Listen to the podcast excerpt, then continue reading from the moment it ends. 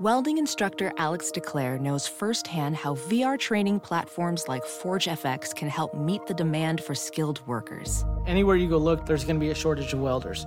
VR training can help welding students learn the skills they need to begin and advance in their career. The beauty of virtual reality is it simulates that exact muscle memory that they need. Explore more stories like Alex's at meta.com slash metaverse impact. Seven rounds in heaven with my baby. Going out to Vegas, maybe. Looking for a young or a 2 Don't draft a running back on the first day. Don't draft a running back on the second day. Maybe draft one on the third. Or don't. Let's go seven rounds. Let's go seven rounds together. Let's go seven rounds forever. And that's a song. Hey y'all, Seven Rounds in Heaven is back. We're brought to you by the Armchair All Americans as a part of the Armchair Media Network. The 2019 NFL Draft is in the rearview mirror but that means it's time to critique players without ever seeing them play in the NFL. it is I, Rob Paul, the armchair scout, aka the man eagerly awaiting 2020 NFL draft talk. And with me, as always, is AJ. Just give everybody a B, Marchese. You just spoiled the next four episodes for everyone, Rob. It is what it is, my friend. Steady B. Today, we're going to begin our division by division draft grades with the AFC and NFC East. But first, I'd like to take a second to introduce our newest friends from SeatGeek. Let them take the confusion out of your ticket buying experience. Instead of shopping dozens of cities to find the best deal, let SeatGeek do the work for you. Their app scans the web for the best deals to your favorite game concert, or show, and rates them on a scale of 0 to 10 to let you know if you are getting the best bang for your buck. A green dot marks great deals, yellow dot good deals, and red dot not so good deals. Use promo code ACAA at checkout to receive $20 off your first purchase. That's two free beers at the stadium on them. Hey, and if it's in Toronto, it's more than two now. What are you waiting for? That's promo code ACAA for $20 off your first purchase. SeatGeek. Life's an event. We have the tickets. You know what else was an event, AJ? The NFL draft. Yeah, oh, fucking spoilers, friend. Uh, but no, wrong. Ah, oh, fuck. The AFC East's draft in particular. Yeah, a great event. Premier event, Rob. Yes. Uh, okay, we're going to start our division by division draft grade thing, show, whatever you want to call this. Uh, thing show. This thing mess show. we've, we've thrown together last second. Uh, and we're going to start with AFC East. And we're going to start with the Buffalo Bills, where Brandon Beane, once again. Wow, mm-hmm. pretty well done, my friend. Uh, pretty good, Brandon friend of the show. The Bills had a handful of draft picks, uh, and we'll go through them one by one, talk about them, then we'll stamp a final grade on the whole thing, and uh, then we'll move on. Pretty simple, not so smooth. And first, the Bills used the ninth overall pick on Houston interior defensive lineman Ed Oliver. Maybe my favorite fit of the uh, of the first round, and if you go over to armchairallamericans.com, today I actually uh, put out an article on, by today I mean yesterday for you people in the future, uh, an article about my favorite first round fits of the 2019 NFL Draft, and uh, maybe Mr. Oliver was on there. AJ, give me some thoughts about uh, old Ed to the Buffalo Bills. Ed Oliver, also one of my favorite first round uh, fits. Robert, did you write an article about it? Didn't think so. Yeah, it's on my armchair. You got to come over and, and read it from me. Is that a good joke? Or no, seems stupid. I know. I think we were yeah, both pretty pleased that if Ed Oliver was going to fall, we both yeah. wanted it to to be to maybe probably one of two teams, whether it be the Bills or the Falcons, just because we, we thought perfect fit. They'll know how to mm-hmm. use them. Sean McDermott gets his his three tech, who's going to provide all the. They, they were top five unit on D last year. They didn't have a ton of pass rush. A lot of it was still coming from Jerry Hughes. Insert Ed Oliver, freak athlete, and bam, the, the pass rush is upgraded. Instantly for sure. And like they signed Star Lotulelei for that big contract. He's not doing much on the interior. Uh, Harrison Phillips, both of us big fans. That was a good pick last year, but he's that run stuffer. And like slotting Ed Oliver in there right away to be your three tech. Let him just go after the passer. Um, I just uh, I like that they're obviously building something special on that defense. I think. Yeah, they got cornerstones on every level Yeah. now. yeah, and I think just edge is their next position to attack. Right. Most definitely. They, like you, you mentioned, uh, building something special. Last year they took Tremaine Edmunds. which I thought was a, a steal, slipping a bit. Cause similar situation to this, where uh, most people Mm-hmm. thought Edmunds was. Uh, a lot of people had him top ten, Top ten, yeah. uh, and he fell to I think sixteenth this year. At Yes. Oliver, most people had him top five, falls to nine. Uh, they also Mm-hmm. the the year before got Matt Milano and Tre White, who I would put in the the uh, franchise cornerstone category as well. You're right. Yep. Like they're in obviously like they have a lot of solid players at, at other spots, but one big time edge player away from really being a force on defense. oh, for sure. And like again, looking forward to 2020. Uh, looks like a pretty good class. so. Yeah. Um, the next pick they had, uh, Oklahoma right tackle Cody Ford slid a bit. The, there was word Yeah. that the Bills considered trading up back into the first round for him. They uh, ended up trading up in the second round, snag him at 38. Another really, I think, slam dunk pick. Absolutely. Uh, again, Cody Ford, first round guy for me. Uh, I think you as well. And Yeah. I thought he was a lock to go in the first round. Like there was talk of him sli- slipping just a little bit, maybe to the 20s, like the week before the draft, but uh, ended up sliding to 38. The Bills got their guy again. Like you said, they almost traded up to the late first round to get him, but they didn't have to. Um, they added to the offensive line in free agency and like Yeah, they, they've done a lot, a, a lot of work to building up this offensive line. Yeah, for sure. And I think you have to help Josh Allen as much as you can. But yeah, uh, whether it's a tackle, and I think they're going to give him a shot at tackle first, or guard, uh, Cody Ford's going to be a starter for them for a long time. I think. Yeah, he he'll. I think he'll be week one starting right tackle. Dion Dawkins left tackle. They, Yep. they obviously they signed Mitch Morse. Um, I think Wyatt Mm-hmm. Teller probably wins one of those guard spots. He looked pretty good down the I stretch agree. last year. And then, Yeah. then you got like Spencer Long, Quinton Spain, like a couple of vets who've been around. Vlad Ducasse kind of competing, and you still like they still have Russell Bodine. Like they have guys who aren't Mm-hmm. good, but at least have started handfuls of games. yeah, and like like Waddle's a fine swing. Uh, Neshke too. I can never say his name. Nsekhe. Uh, Nsekhe, I, I yeah. think there's a good chance Nsekhe could end up starting right tackle and they kick Ford in because I think Nsekhe's quite good. Like I think he's good enough to start on a lot of teams. Mm-hmm. Um, but yeah, Cody Ford was kind of he, he adds chippiness and that sob mentality to that O line. Yeah, I think he fits what uh, they've done with the group and like just the team mentality in general. Mm-hmm. I think that's a good fit. Uh, at 74, they uh, took FAU running back Devin Singletary. Some thought he'd fall a lot further. I think Yeah. this is kind of before the combine, the range most people saw him going, and then he didn't test very well. So um, I I thought he would slide a little further. But I'm I was okay with this. Yeah, I like the fit. I, Devin Singletary, one of my favorite running backs in the class. Um, I'm okay with it too, and like it's not somewhere where he's got to go and Because they have Be a- 50 running backs on the roster. yeah, he doesn't need to be the bell cow right away. And I think like I love I think it's a good spot for Devin. Sorry, Yeah, I love his contact balance, his quickness in the hole, Mm-hmm. like his footwork. I know he doesn't have the long the long speed, like obviously, Yeah.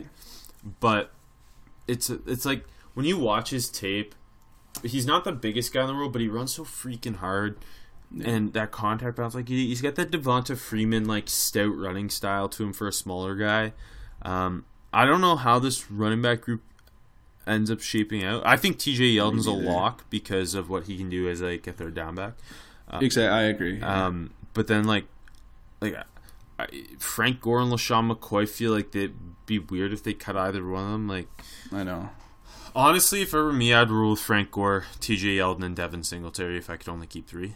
But that's just Especially me. when it seemed like Shady was on the outs. Yeah. So Uh, I, I think I agree.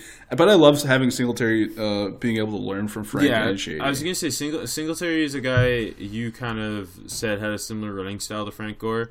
Like Yeah. a small, a smaller body type for it, but like yeah, I, I kind of Singletary does is a similar running style to Josh Jacobs, who a lot of people who went in the first round, obviously, uh, and a lot of people compared to Frank Gore, although smaller. But I think uh, again, just really nice fit. Uh, 96th, uh, near the end of the third round, they got their tight end Dawson Knox from Ole Miss, who the tight end slid a little bit. yeah, and like Well, except sorry, except for felt- Drew Sample, who went like seven rounds too early. Yeah, like both. I was gonna say the running backs kind of fell funny a, a little bit, and so did the tight ends and the for sure. receivers. I think it just had to do with the depth at the position. And running backs are always full yeah. funny. Yeah, exactly. Um, I think Dawson Knox, uh, another great pick here.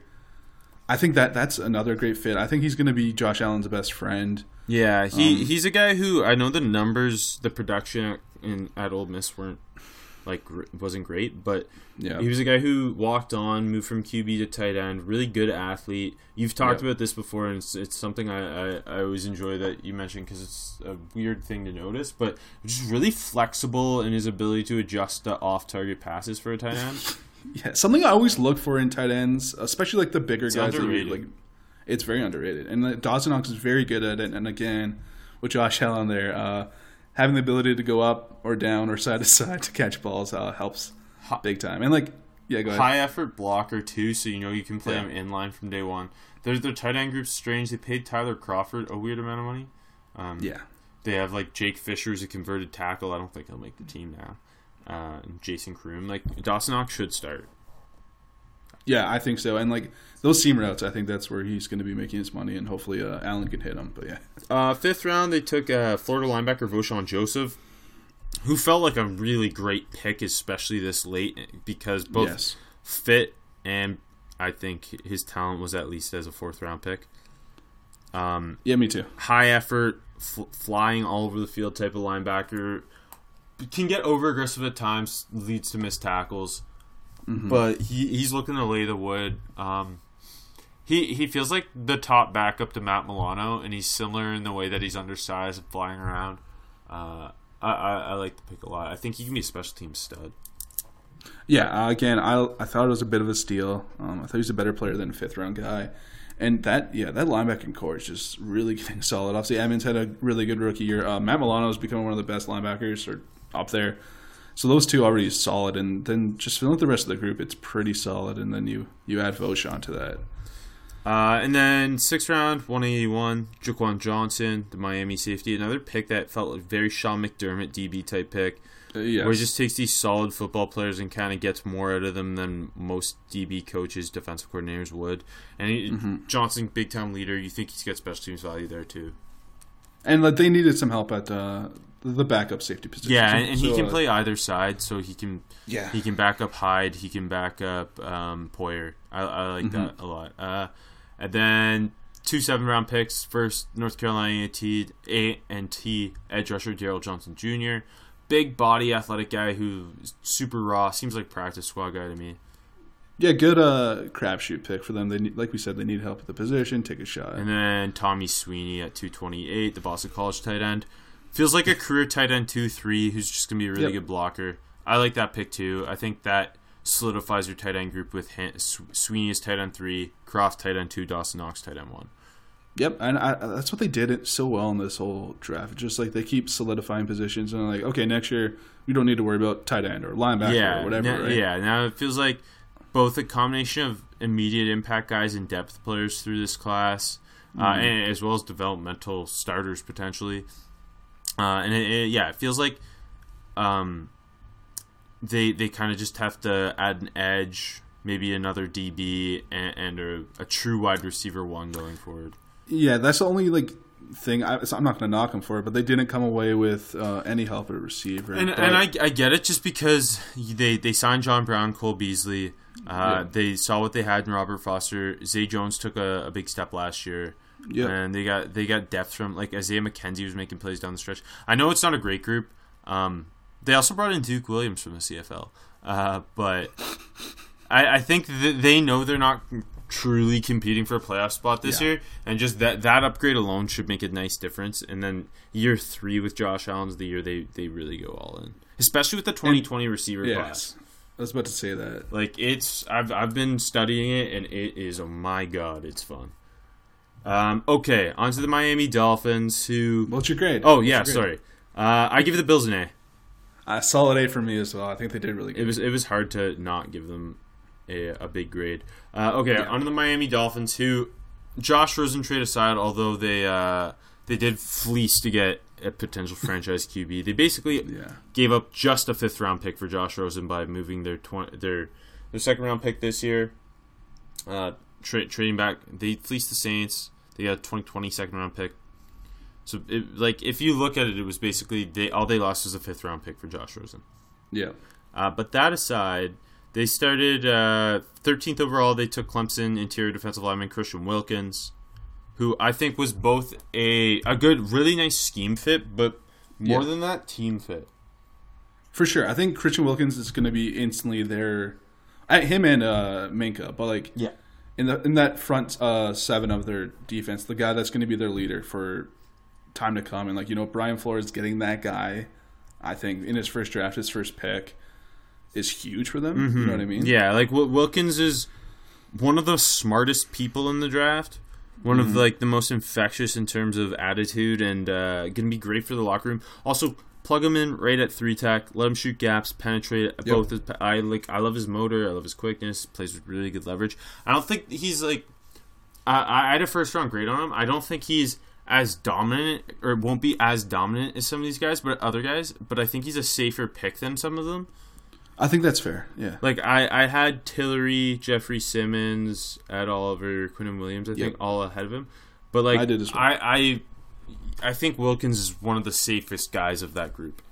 Yeah. Again, because of what he does on the field and because of who he is. I really, really enjoy that him and Minkah Fitzpatrick are kind of like your building blocks, and, and you have a fun little linebacker core as well. But um, those And two we- in we've always talked about how like faceless and aimless this Dolphins franchise Yep. has been for the last couple of years, and it feels like they're turning that around. Yep.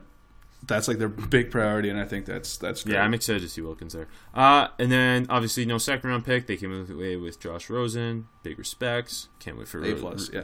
yeah. Rosen should be their starter by week one, but we'll see. Uh, at 78, I thought this was a sneaky good pick. I know people were kind of all over the place on Michael Deiter, the Wisconsin guard, but I think you and me both thought this was a really strong pick. Yeah, I think I had Deiter in mid mid late second round guy. Yeah, I had him So in the 50s, I believe. Yeah, so getting him in the third round is really good value, and they just need help on the offensive line. The only spot you're really solid about is Tunsil's. And and Um, the other bonus with Deiter is he played literally all five spots at, true, at Wisconsin. I think he'll find his home uh, probably at left guard beside Tunsil. I think so. Yeah, but just agree. knowing he's got the versatility, because really, yeah, like you said, Tun- Tunsil's their stud. Other than that, like Daniel Kilgore's the only guy I think you can confidently pencil in as the starter at center. yeah, because not much else there. Um, Yeah, center. it's the one of the thinnest offensive line groups I've ever seen. yeah, it's it's not the strong. I mean, I kind of like Isaac Gaziata coming out, but uh, yeah, Hey, he could he very well could be their starting right guard. So he might be. Yeah, But yeah, D- Deiter gives them a, a massive mauler in the run game. Uh, Another high character guy from everything we've heard. I think that that was another like very. Uh, I think he's got Pro Bowl potential as a guard. Um, so I really really like that pick. you, you know what's interesting that I kind of just noticed? Look at the programs that the Dolphins pulled from this year. Wisconsin, Wisconsin, or sorry, Clemson, Wisconsin, Wisconsin, Ohio State, Auburn, Washington, Big time programs. UCLA. Big time winning program. yeah, I mean, but with Josh, he counts. Well, it's a Uh, similar but you know, thing to like Mayock was talking about how he drafted a lot of Alabama and Clemson guys on purpose. He, yeah, yeah. He just fed the uh, national championship game feed right to Oakland. Um, but yeah, big time programs, big time winning programs. I think that's uh, That's a, it's, that it's always interesting to kind of look at that.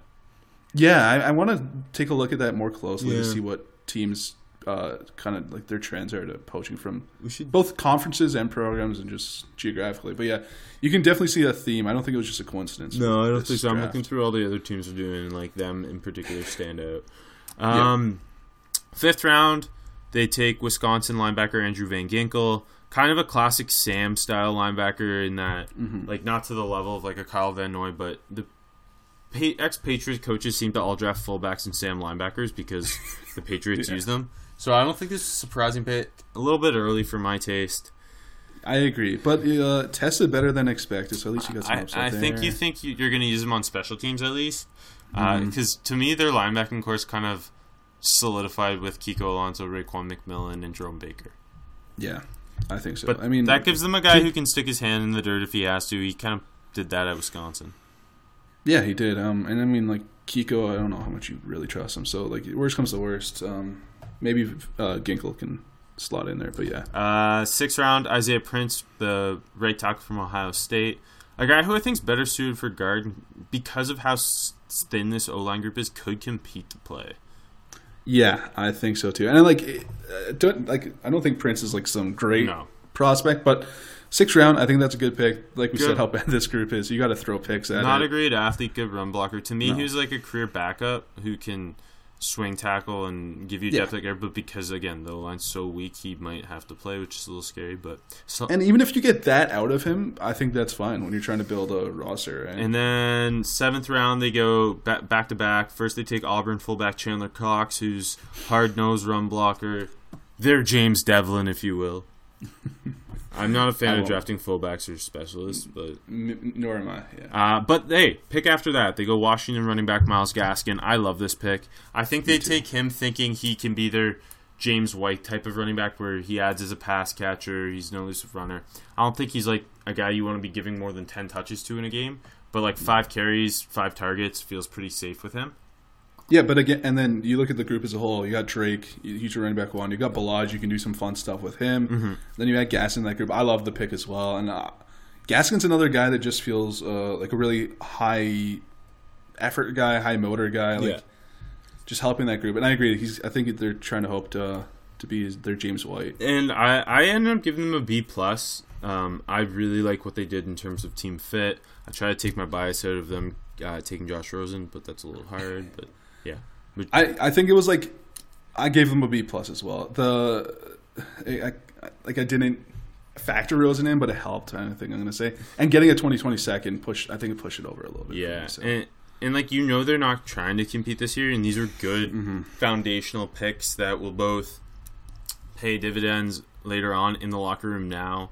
Uh, and you won't win too much. Don't worry. yeah, and you can come back next year and get your flashier picks. Yeah, uh, like an edge rusher. Uh, okay, New England Patriots with the last pick of the first round. They uh, surprised some people. They went Arizona State wide receiver N'Keal Harry, um, a guy who doesn't necessarily fit what they've been drafted Yeah. using at receiver. They tend to go Yeah. more route runners, um, not not like power forward type receivers, which is what I would classify Harry as. And if they're betting, they're usually betting on athleticism. You know what I mean? And and I thought like I had Harry thirty one on my board, so this is right around where I thought his value uh, Yep. made sense. I just just surprised they were the team to do it. Me too. But I like it. I do I- I, do I like- too. I'm interested to see with uh, really with their first two picks how they'll use these guys. Um, Yeah. because Harry's like the jumbo slot type that Juju Smith Schuster is.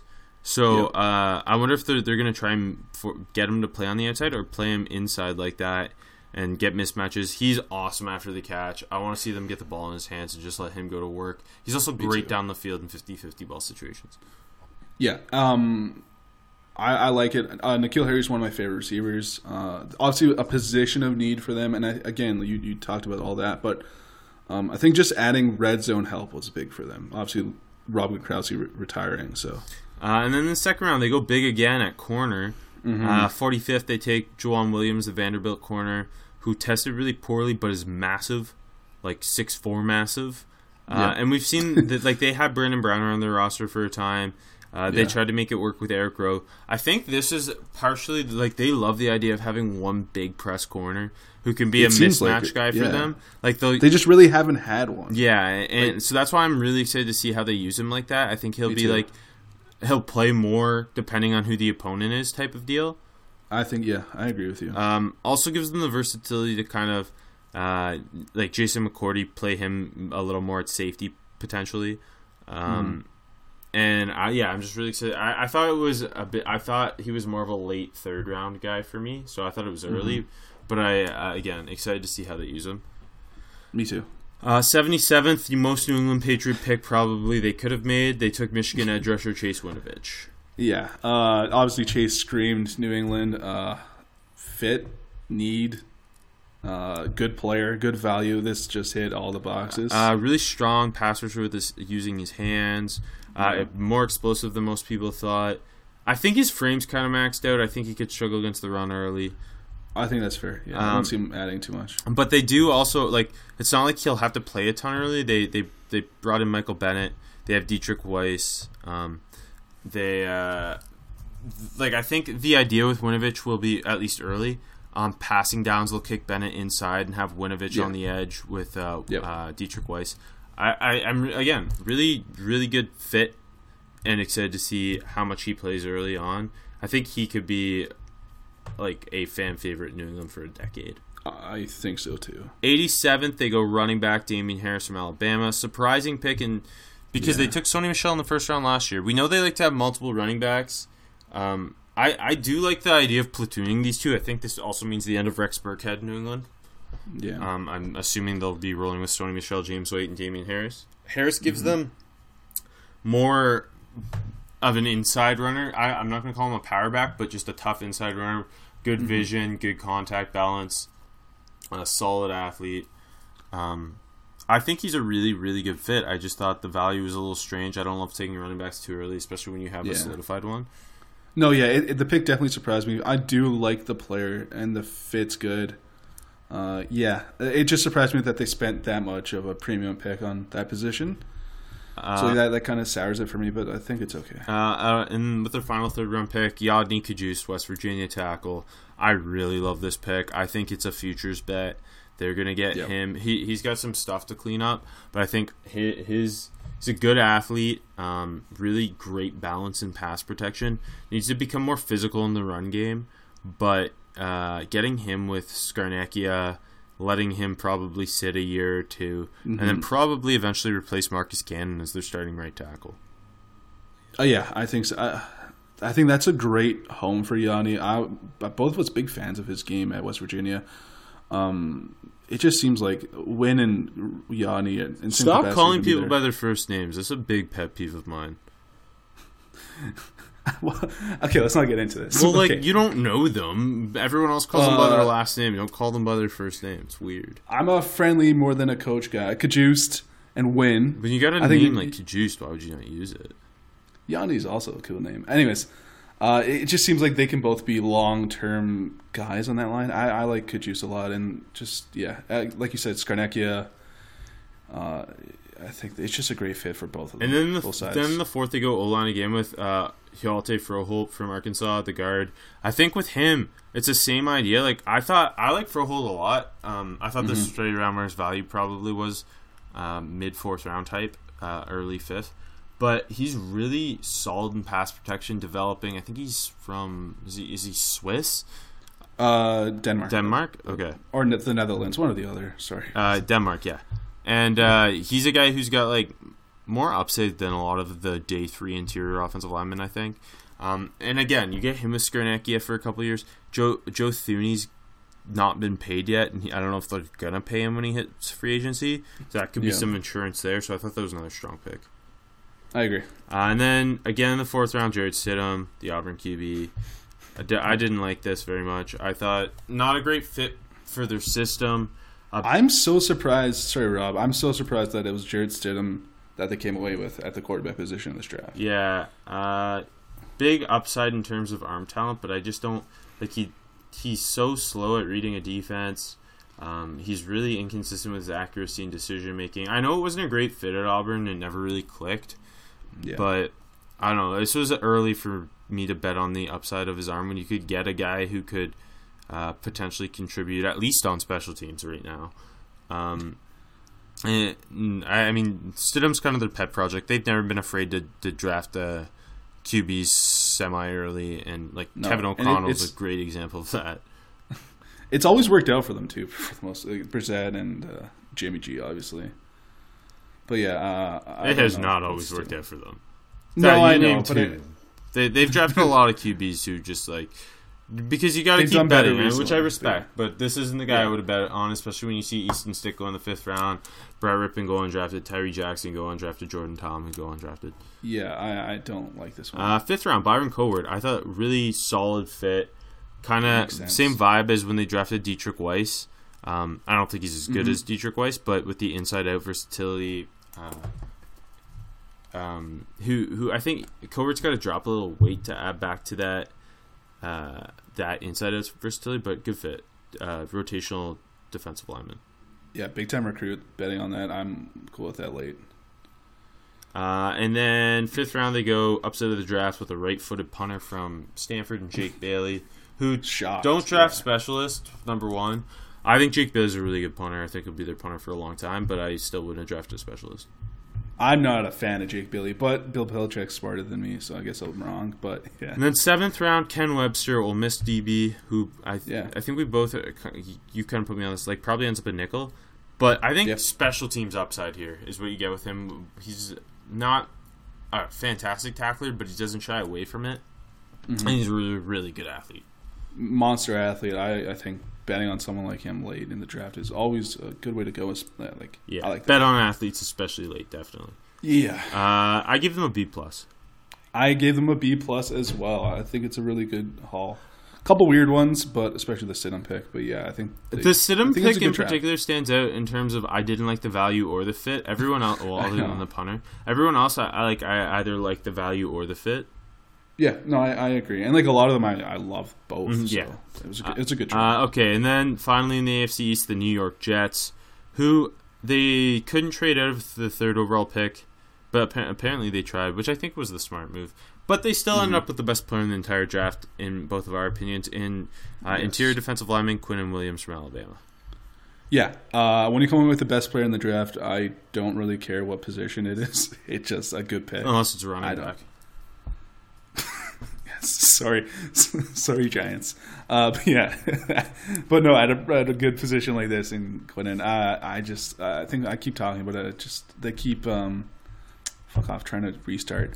They keep they keep just adding really good pieces to that defense. I, they they had a really good offseason, except for hiring Adam Gase. But And, and now they have him and Leonard Williams as well as Henry Anderson on the defensive line.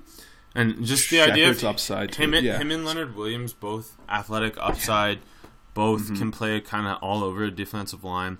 I'm really excited to see how they, they go with those guys. I think it'll probably end up with Quinnen as the one tech and Leonard Williams as the three tech, but both can do I both. so. Yep. Um, he also adds, I think, something that's underrated. Where you mentioned the Adam Gase hire. Obviously, we all know for a fact he is bad in the locker room. He's like just really not a personable guy from what we've heard, and Yeah. probably neither is Gregg Williams.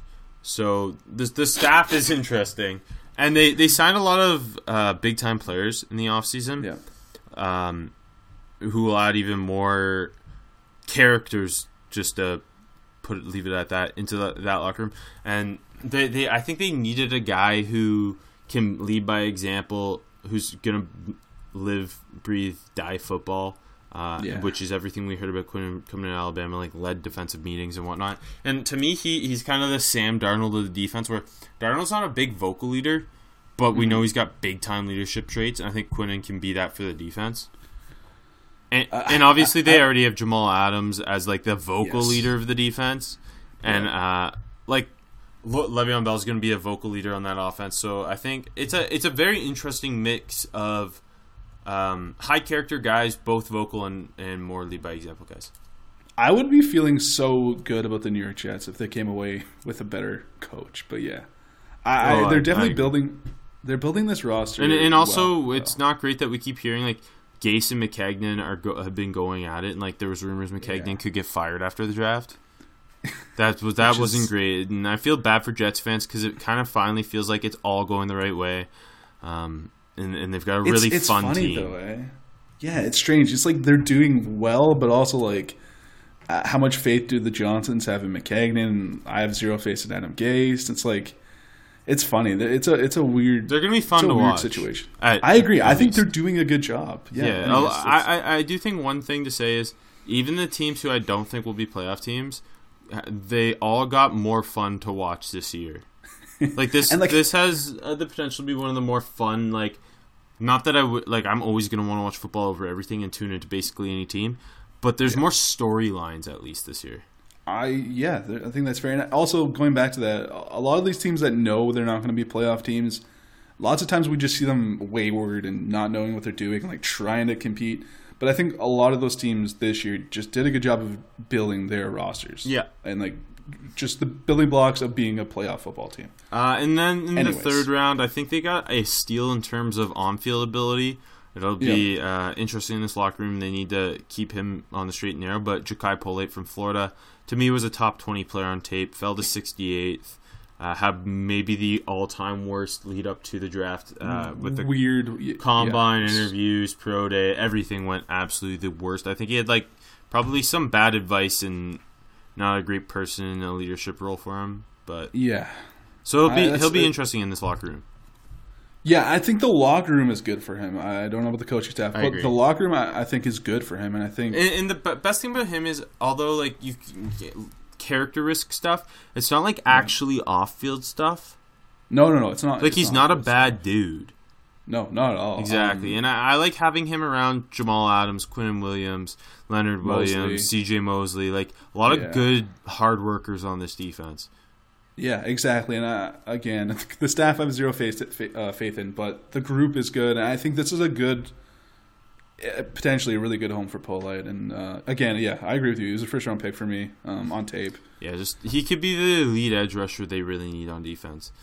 Uh, and then the, th- their other third round pick, they took Chuma Edoga, the USC right tackle, Mm-hmm. who I think you could probably potentially pencil in as their starting right tackle. Yeah, Sam Darnold's familiar with him. I think. Bad O line Uh, too. Yeah, I know. I think with um how we saw some of these tackles go and the reaches on some of the high potential guys, I think Edoga in the third is a really good pick. Uh, one of my favorite of guys. It's a bit of a project. Exactly, a lot of upside, and I feel he's not. He has a, a higher floor than a lot of these high upside guys too. Um, I like Edoga. I think that's a really good pick, and yeah, they they need help. Um, yeah, and, and uh, he reminded me a lot of Kelvin Beachum coming out, who's obviously the just left tackle. Uh, Mm-hmm. Love his footwork. Um, needs to be way more aggressive in the run game, and there's a lot of development to go with there. But the O line is looking better. Like last year was pretty gross, and this year they've added Osemele, they added Yeah. uh, Edoga um, to go with Brian Winters and Kelvin Beachum. And I don't know who their center's going to be. They might. Uh, they should probably move Tom Compton to center. So they, Yeah, they- that's what- that would be what I would like. I don't know how easy transition that would be because there's but their centers right now are Jonotthan Harrison, and John Toth. So I guess Harris is their guy right now, but yeah, I don't I don't love that. yeah, and then okay in the fourth round they added future fan favorite at tight end Trevon Wesco, West Virginia tight end. Just gonna block anybody anywhere. Really good compliment to Chris Herndon as your tight end Yes. too. Can also be your starting fullback when you need a fullback, yeah. which I'm a big fan of using your backup tight end in that role. Um, Wesco just like like maybe a little rich for me, like where he went, but I'm not gonna. Yeah, because you know he's gonna pick. be there for ten years and do what he needs to do. Yeah, exactly. And again, like you said, nice compliment for Herndon, and just uh, another guy that's gonna be a bit of a tone setter, I think, on that offense. And, and then a big steal in the fifth with Minnesota Yeah. linebacker Blake Cashman, who I think we both believe could have been a second round pick. Yeah. Uh, falls for whatever reason. Maybe not the best landing spot in terms of he'll be playing much because Yeah. they have a thick linebacker core. Avery Williamson, CJ Mosley will be the starters. They're already trying to move on from Darron Lee, who I think is good Mm-hmm. enough to start on some teams in the NFL. But Cashman could be a fucking terror on special teams, probably. yeah, I think instantly a great special teams player, and I I think he's gonna end up being a starter. I don't know if it's in New York, but I, I Yeah, down the down just- the road, he I think he can develop into a starter with some I- team. Maybe I- not this because Williamson and Mosley are here. But I think it's a great pick though. So. uh, and then the sixth round, I think they overdrafted Rutgers corner Blessuan Austin. I don't think he was the best corner on his own team, but hey, uh, I'm just an Isaiah Wharton stan. Um, but they love Jersey, baby. I don't care. Tall, tall, athletic. Not even that athletic. Just a tall press corner. Uh, Yeah. Probably, I don't think makes the team, but to make the practice squad. Fair enough. Uh, I give him an A minus. I also gave them an A minus. I think it's a good. The whole AFC, like you said before, the whole AFC East did really well. Uh, hey, since we started this show, I get asked all sorts of questions about who to bet on and who to bet with. I don't always know who's going to win, but I do know where to go. The answer is my bookie. Between their live in-game betting, endless props, and fantasy sports wagers. There's something for everyone. With the best player perks in the sportsbook business, they've been good to us, and we know they'll be good to you. They're hooking our listeners up all month. Visit mybookie.ag and use promo code HEAVEN when creating your account to claim your 50% bonus. Laying down $100, you've got an extra $50 in play now. That's M-Y-B-O-O-K-I-E dot A-G. Promo code HEAVEN. You play, you win, you get paid. Uh, okay, NFC East now. Starting with the Dallas Cowboys, who did not have a first round pick. Um, Amari Cooper. and they came away with uh, came away with UCF uh, interior defensive lineman Trysten Hill at 58th. Uh, it, it was like rumored. Jane Slater was on this one.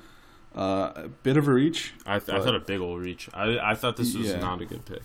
For Trysten Hill was one of the weirder stories of this draft too, and really late riser. And Yeah, a guy who's a backup filled a favor with the new UCF staff, but was probably Yeah. their best defensive player in terms of talent. Work ethic him get- questions, but he Yeah, dominated mhm. in the AAC championship game. Uh, I guess Exactly, Memphis was a really fun game. I think my my issues here is they needed a safety as bad, if not more, than they needed an interior defensive lineman.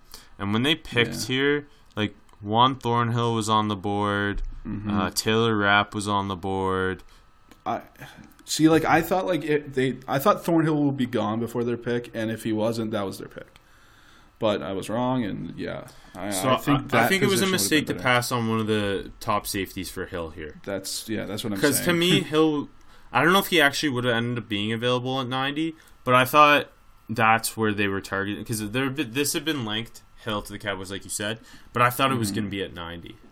yeah, I agree. I don't, I don't love the pick. Like Hill, because of the thinness on the, like I don't even know if he'll start right away. And he's wearing a gross number. He's wearing 79. So, um, but like m- they have Christian Covington, uh, Yeah. Maliek Collins. Um, they like they So- brought in Daniel Wise, who undrafted, who I think could push Hill and be re- ready to play before Hill. Hill's really raw to me.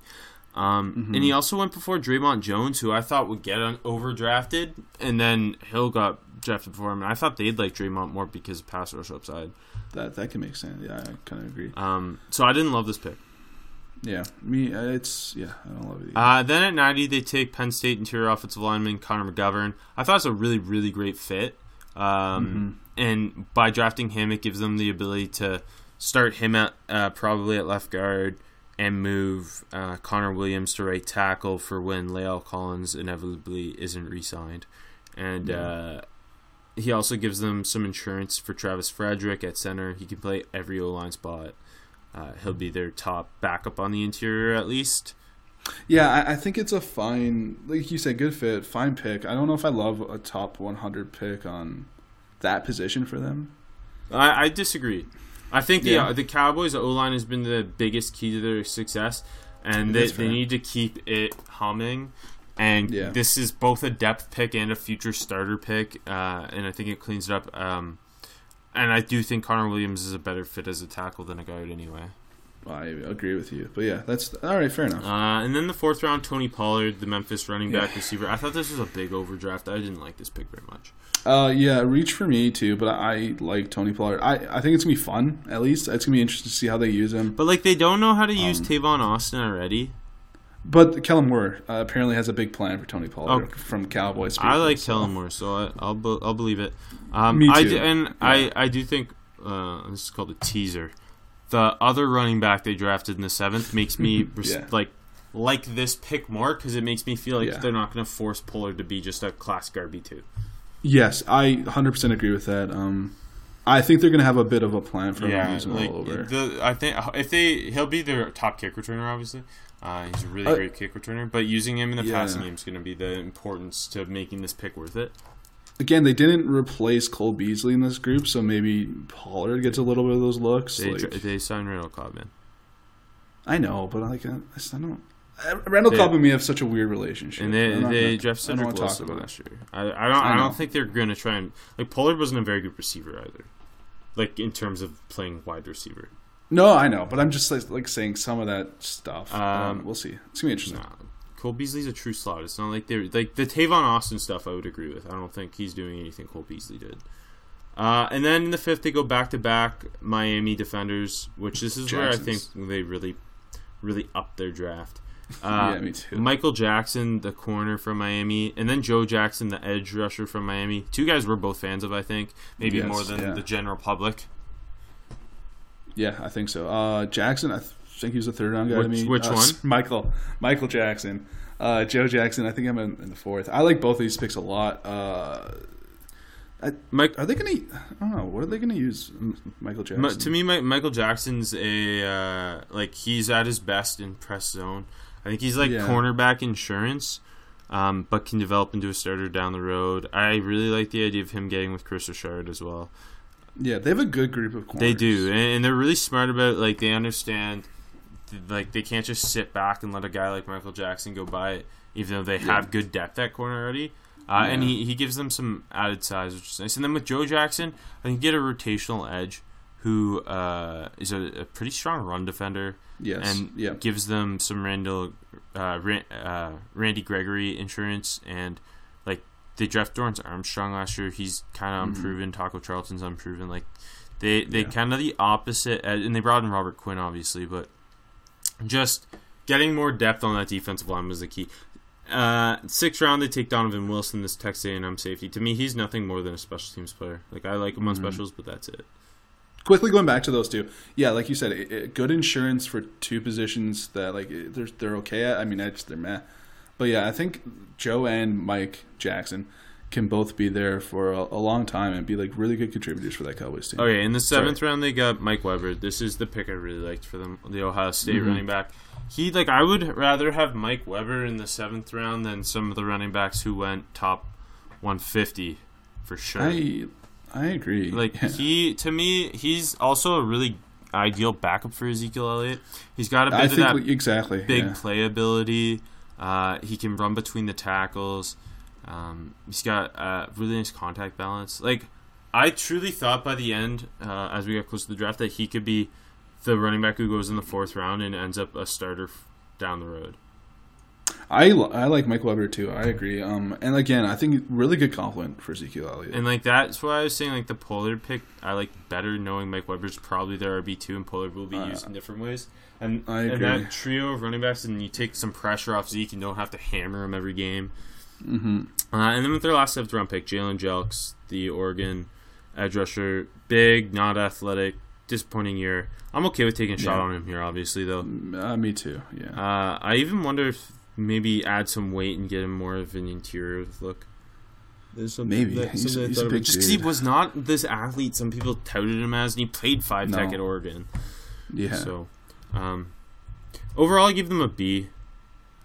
I I, I went with a, a B minus. I, I was gonna say as I talked through it, I kind of wish I gave them something worse.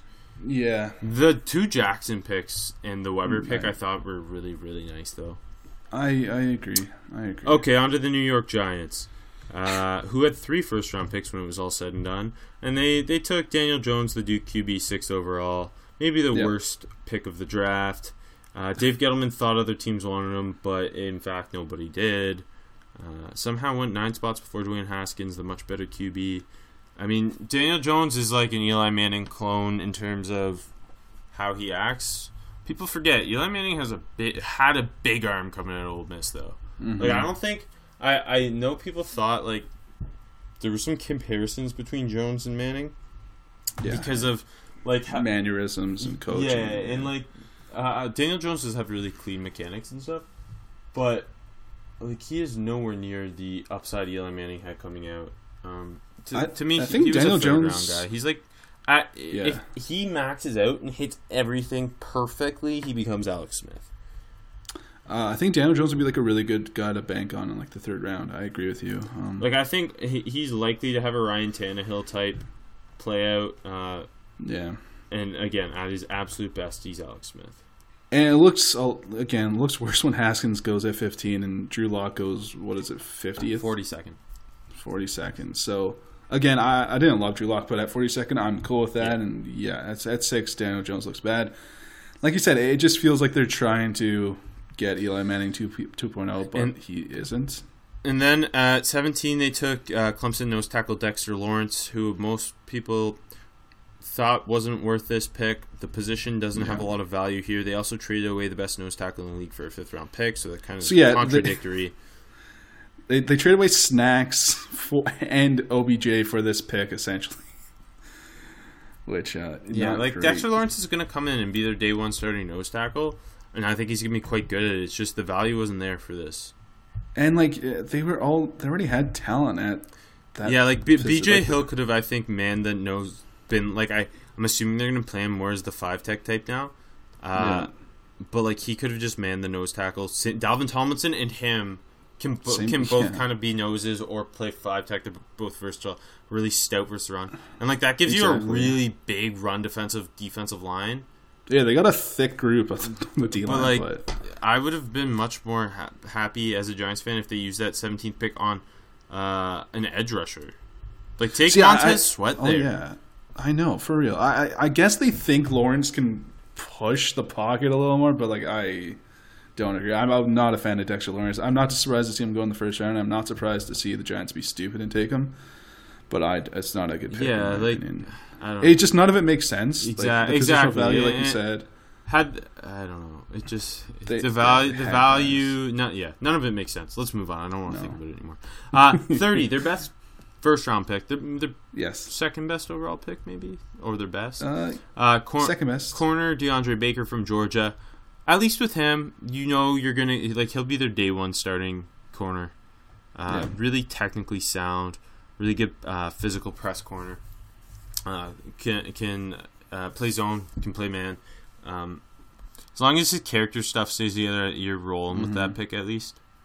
Yeah, um, right value. I think exactly where we'd see him go, and yeah, solid player. And they're just thr like they're doing weird stuff with that corner group though. But for sure, Baker's the one you can at least rely Uh, on. 95, they go Oshane Ximines on the edge from Old Dominion. This was around too early for me.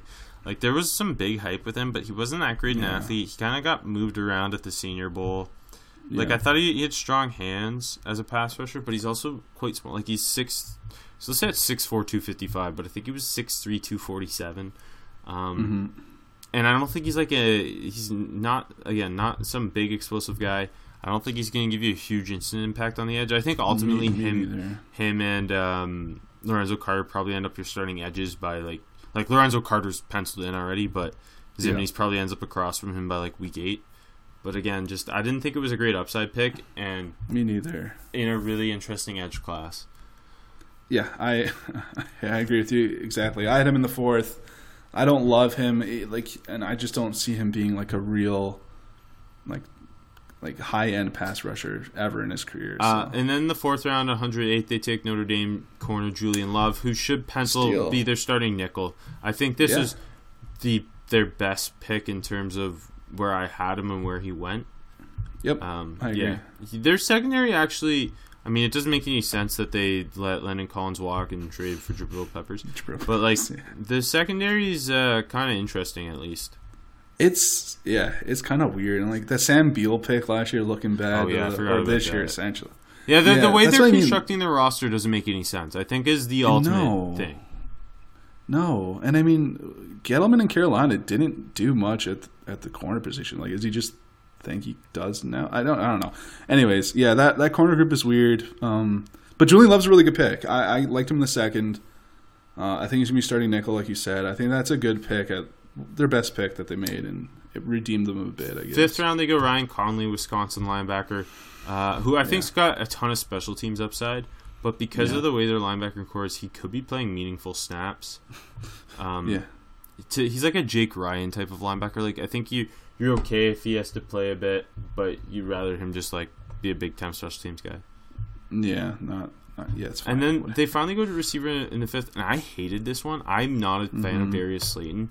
He had like tons of deep speed, but drops for days. Like I, Yeah. to me, he's really similar to what they think they're doing with Corey Coleman, probably. And like he ran one route at Auburn, basically. Yeah, we saw we saw him do it pretty well in flashes, but yeah, Yeah, like to me, like my confirm was Breshad Perriman.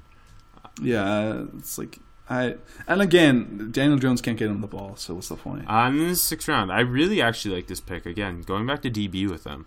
Washburn Mm-hmm. corner Corey Ballentine, who I thought had a ton of upside. Developmental starter in my mind. Uh, decent size, compressed, really clean back pedal. Like, I think in three years he could be a starter.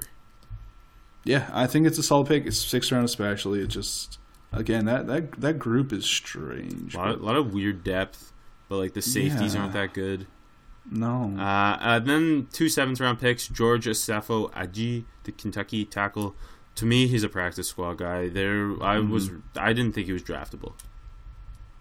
yeah, no, it's whatever. Just throwing picks at the position. And then Chris Slayton, uh, more five tech depth, I guess. Like I, I know some people are a big fan of him. I wasn't. Like here, it doesn't like it's fine as a depth guy. Uh, But see, I would have rather see them like like uh, go for a more sure receiver, especially in bet on someone's athletic upside with one of those seventh round picks in my mind.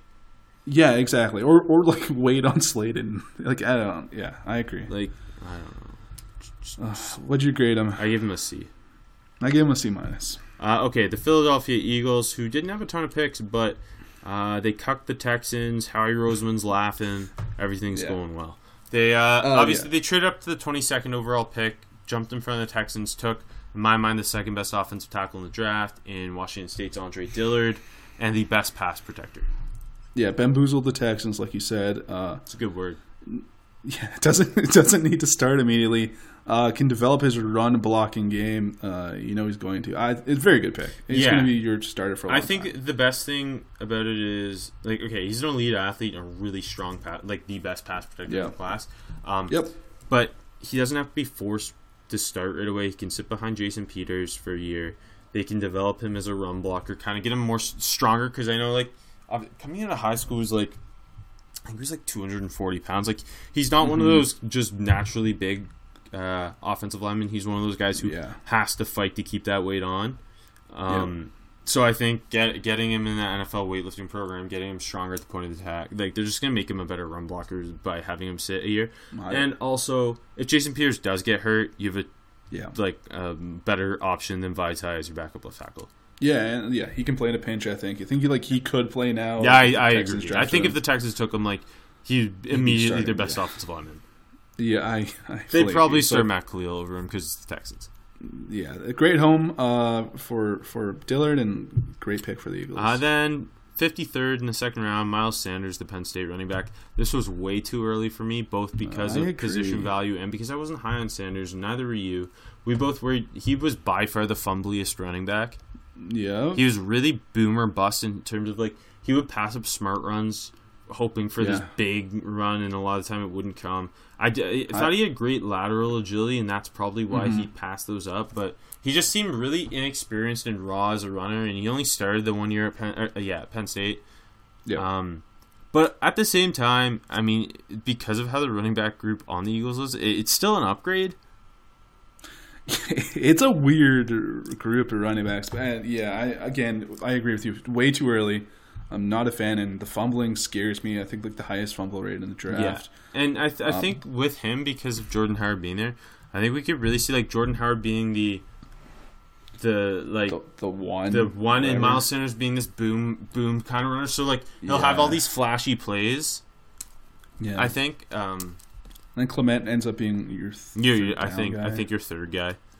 Yeah, Um, but I, either way, like, a- Miles, Miles. Sanders is a big upgrade over Josh Adams. But still, I didn't like that very. I I agree, and I also quickly I think his pass catching ability was really overrated in the process. Yeah. I'm, I'm not surprised to see where he went. I do think like it's a pretty good fit, I but like too. I wouldn't I wouldn't have done it. Me neither. So Um, and then 57th, though, I, I really like this Yeah. pick. Uh. Stanford receiver J.J. Arcega Whiteside, who gives them another big option on the outside, who can stretch Mm-hmm. the field. He's going to be big time in red zone situations. He can play in the slot a little bit too, which I think is a quiet little bonus with him.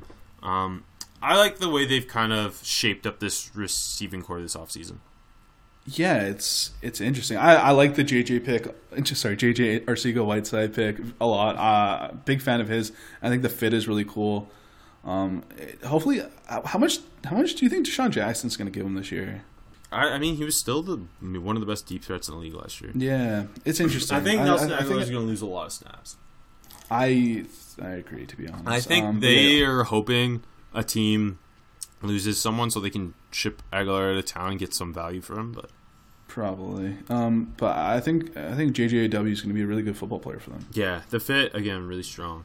Uh, fourth yeah, round, like Shareef. Miller, the Penn State edge, a guy who flashed upside. And I, I, I always really like uh, Howie Roseman doesn't care about depth in terms of you can never have too many defensive linemen. Yeah. This kind of seems to be his thinking. So I, I, I, I, I thought like this was kind of around where I had Shareef Miller going. I Mm-hmm. thought upside in terms of size, athletic ability, but never fully consistent at Penn State. But now you've got him. He's not going to have to play. You can develop him for a few years. I think it was an interesting pick. It's yeah, it's all right. I not as good as the Josh Sweat hit, but yeah, No, definitely not. Joshua was a freaking steal. yeah. Uh, and then in the fifth round, they drafted Clayton Thorson, the Northwestern QB, like seven rounds too early. I yeah, I I wouldn't have like I I would have I would have been fine drafting Clayton Thorson with one of the last ten picks in the draft because I expect that to happen. But yeah, Uh, it- I I, also didn't like because I don't think he fits. no, I don't like the fit. I don't like the fit either. But maybe they're trying to do the whole like, all right, Clayton, just go out there and you know complete a couple eight yard passes. Yeah, because that's what he is. yes, that's what he is. He can't push the ball downfield. No, and, and No. it's funny, like because obviously Sudfeld's going to be the QB two now, and Sudfeld, I- I Wentz, and Foles all had some stuff and like are all similar Yeah. in terms of what you would, how you would describe them on paper. Like yeah, like Sudfeld can take some shots and do that stuff, and Clayton's not doing No, that. Clayton, Clayton Thorson's like a Matt Barkley type. Um, and I just Yeah. think Tyree Jackson was a uh, one undrafted, be- better player and better fit. I agree with you. Uh, anyway, I ended up giving them a B.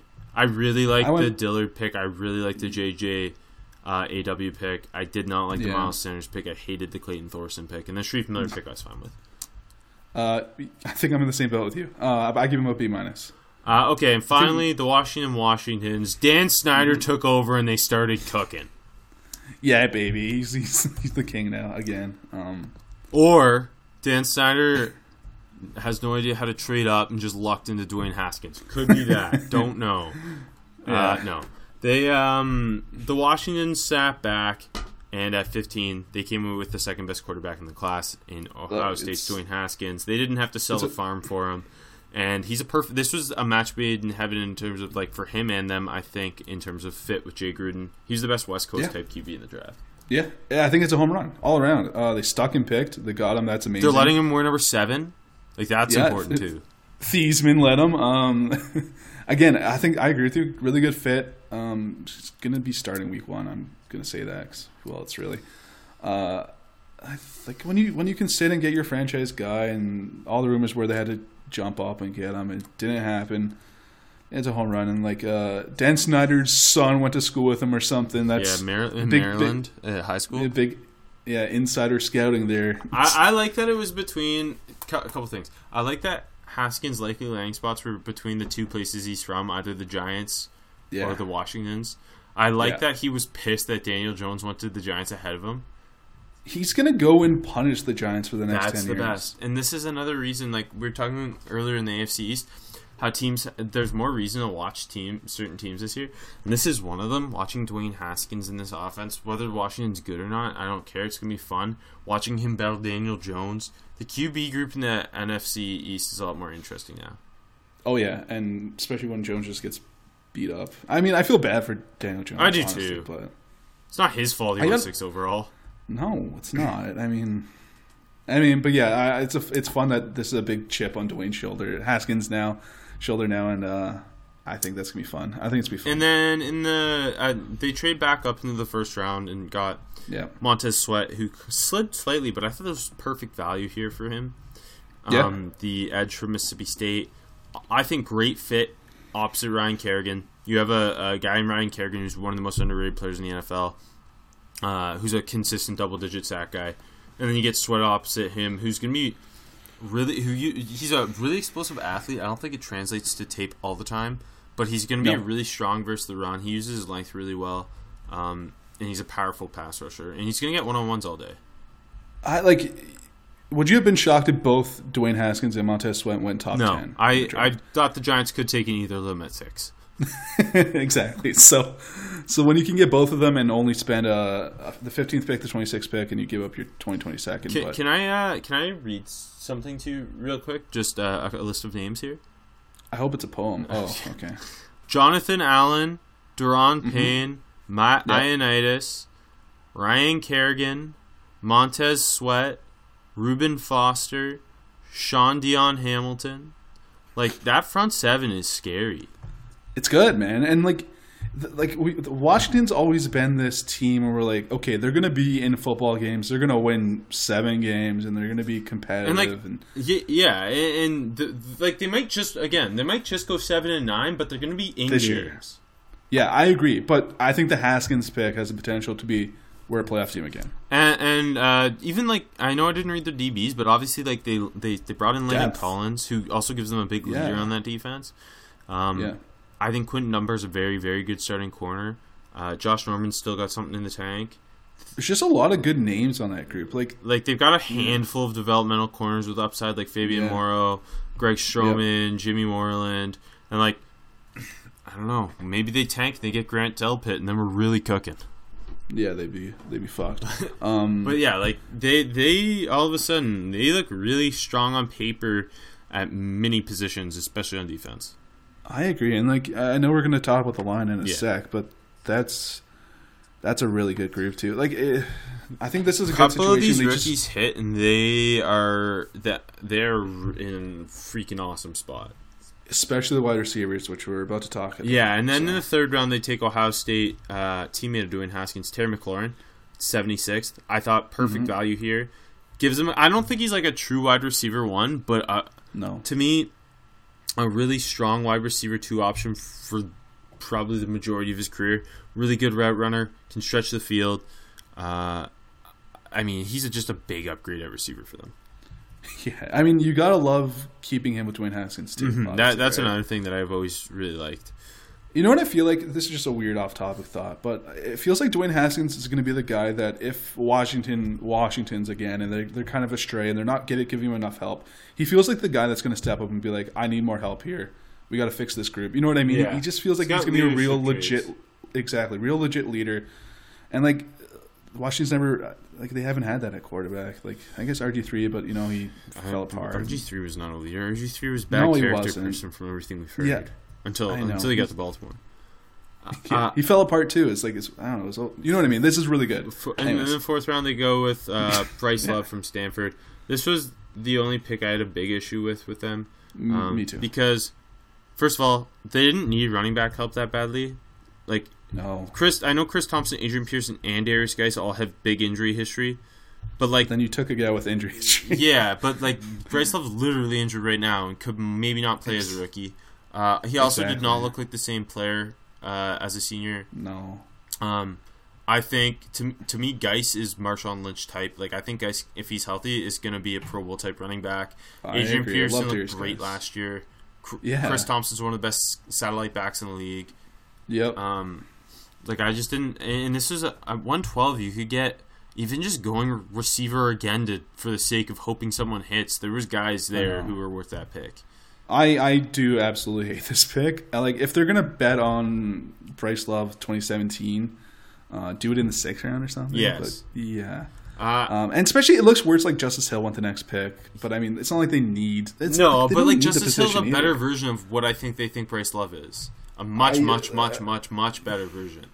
And he like he gives you more right now, obviously, Yes. not just because of injuries, but he's gonna be good in the passing game. Anyways, yeah, hate this pick. So like um and then uh with, with their next fourth round pick they took Wes Martin the guard from Indiana who I think okay sorry they could have taken like Vosean Joseph even here he, they could have. Okay, the the Bryce Love pick is terrible. yeah okay But- sorry uh, back on topic for yeah Wait, they- quickly, they- sorry. Can can you believe they passed on Christian Miller, where, where he went to school a couple picks yeah later? like anyway Wes Martin uh, I thought this was a good spot for him to go the Indiana guard a guy who I, I didn't know the NFL viewed him like this because I, I liked him a lot but never heard much I think he's got Mm-hmm. a legit chance to compete to start um, for them they have obviously Trent Williams Brandon Scherff and Morgan Moses are all entrenched as starters and uh, every other, like the uh, center and other guard spot are kind of open for business. Yeah, Um, and I think Wes Martin could win that left guard spot. and uh, like especially like they spent two picks, uh, two picks on this position, are on the offensive line position, and with what we saw last year, uh, with guys going down. Yeah, I, either way, this is really good depth going him, and then yeah, you mentioned uh, they went again with fifth round Ross Pierschbacher, uh, who's a guy who can play all three interior spots. Mhm. Like I think those are at minimum good depth picks. Yeah, and at work, like at best, uh, maybe Pierschbacher wins the starting guard, guard um, job at center over Chase Roulier. Like, Yeah. uh, but worst comes to worst, you got a good backup center. Like, And then the fifth round, they go Cole Holcomb, the North Carolina linebacker, who I think is going to be a special teams whiz for a while. Really good. big athletic upside. yeah. Like I don't think he's going to add much in on on this defense, especially with like they have pretty entrenched linebacker group right now. But I think Yeah. he'll be flying on specials. Yep. And then How about the next pick, Rob? the the sixth round, Kelvin Harmon falls all the way to 206. The NFL didn't Yeah. view him like we did. Uh, I had him as an early second round guy. Um, Me too. I think he, he could be their starting X receiver. Like I think he's what they think Josh Doctson's is. Yeah, I mean that's just a home run of a pick. And even if he's not as good as we think he is, uh, getting him in the sixth round, I, I think he's better than that. Like no doubt. yeah, you know what I and, and now your receiver core, like you've got Paul Richardson as your Z, Mm-hmm. um, but also Terry, like him and Terry McLaurin do similar things. yeah, and I I don't hate that. But like one of them cool can play in the slot. They also have Trey Quinn, Yeah. who looked really good down the stretch in the slot. Uh, they have Kelvin Harmon. They have Josh Doctson still. Like, I, I It's I a think lot you, less like, mucky. Knowing you've got Richardson and McLaurin to lean on, yeah, and then with the Trey Quinn, I think plays slot and like Harmon on the upside as an X. I don't know. It's a, much more interesting group. It, yeah, like w- years past, it's been very just foggy and mucky. Uh, a lot more talented, and I think a lot more clear. And they're just waiting for that big time receiver. And again, 2020 is looking good. Yes. Yeah. Oh, yeah. Like that's the year to need a receiver. Uh, And then in the seventh, two picks. First one being James Madison, corner Jimmy Moreland, who great ball skills, really feisty guy, who I think good can be a starting nickel in the NFL. Yeah, that's a good pick. Yeah, like him and Greg Stroman are interesting guys. I love Stroman. Back back to back Stroman, too. years late, who I think both have upset as nickels. I 100% agree. Uh, and then their second to last pick of the entire draft, Jordan Brailford, the Oklahoma State edge. I thought this was a really good bet here. Guy Yeah. who played all over the front seven for them uh, can be a, a backup developmental edge type. I think that's a fine pick. That's really solid. And I give him an A. I also gave them a solid A. I'm really impressed with how well they did. Other than the Bryce Love pick, I think everything was good. Everything was where it was supposed to be. There were steals, you know what I mean? And the rumors of Dan Snyder taking it over were scary, but it worked out, man. Yeah. It worked out really well.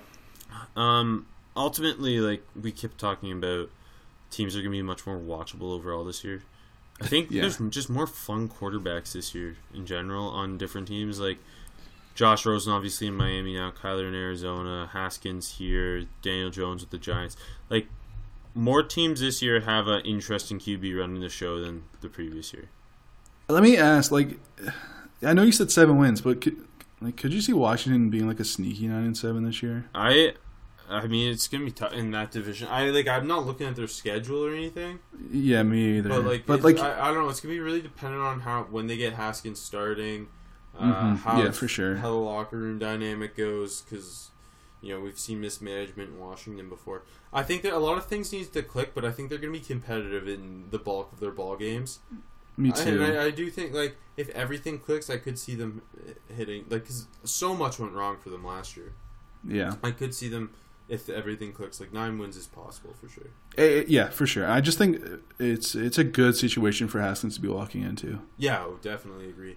And Good. like you said, even if it doesn't, like, it almost might be better in the long run for them to not win a whole, like, be competitive, but not win a whole lot of games I- this year, I agree. and and Yeah. end up with a uh, uh, Top 10 a- pick. Yeah, if like what, and maybe that be, becomes like a CeeDee Lamb or a Jerry Jeudy, who just gives you an elite option at receiver, or even Mhm. like like I joked about Grant Delpit, but like that's would be such a freaking get for this defense. they don't like LSU though. That's a good point. So Xavier McKinney, I believe, is the safety's name. From Alabama. So yeah, him. Then. yeah. Um, anyway, that'll do it for us here at Seven Rounds in Heaven. Follow uh, AJ on Twitter at AJMarchese13. You can follow me at Rob Paul NFL, Armchair at ECL Americans, and at Armchair NFL. Go to ArmchairAllAmericans.com. You can read my overall draft grades for every team. You can read my favorite fits of the first round. My 2020 content will be on its way. I might start reading about the Pac 12 because I'm obsessed with it. Hey, even Arkansas football. Anything could happen these days. Uh, last words, AJ? Get off the mound. Some people just know the best rate for you is a rate based on you with Allstate, not one based on Carol. She's more focused on hitting a high note than the car in front of her. Why pay a rate based on anyone else? Get one based on you with DriveWise from Allstate. Not available in Alaska or California, subject to terms and conditions. Rates are determined by several factors, which vary by state. In some states, participation in DriveWise allows Allstate to use your driving data for purposes of rating. While in some states, your rate could increase with high risk driving, generally, safer drivers will save with DriveWise. Allstate Fire and Casualty Insurance Company and affiliates, Northbrook, Illinois.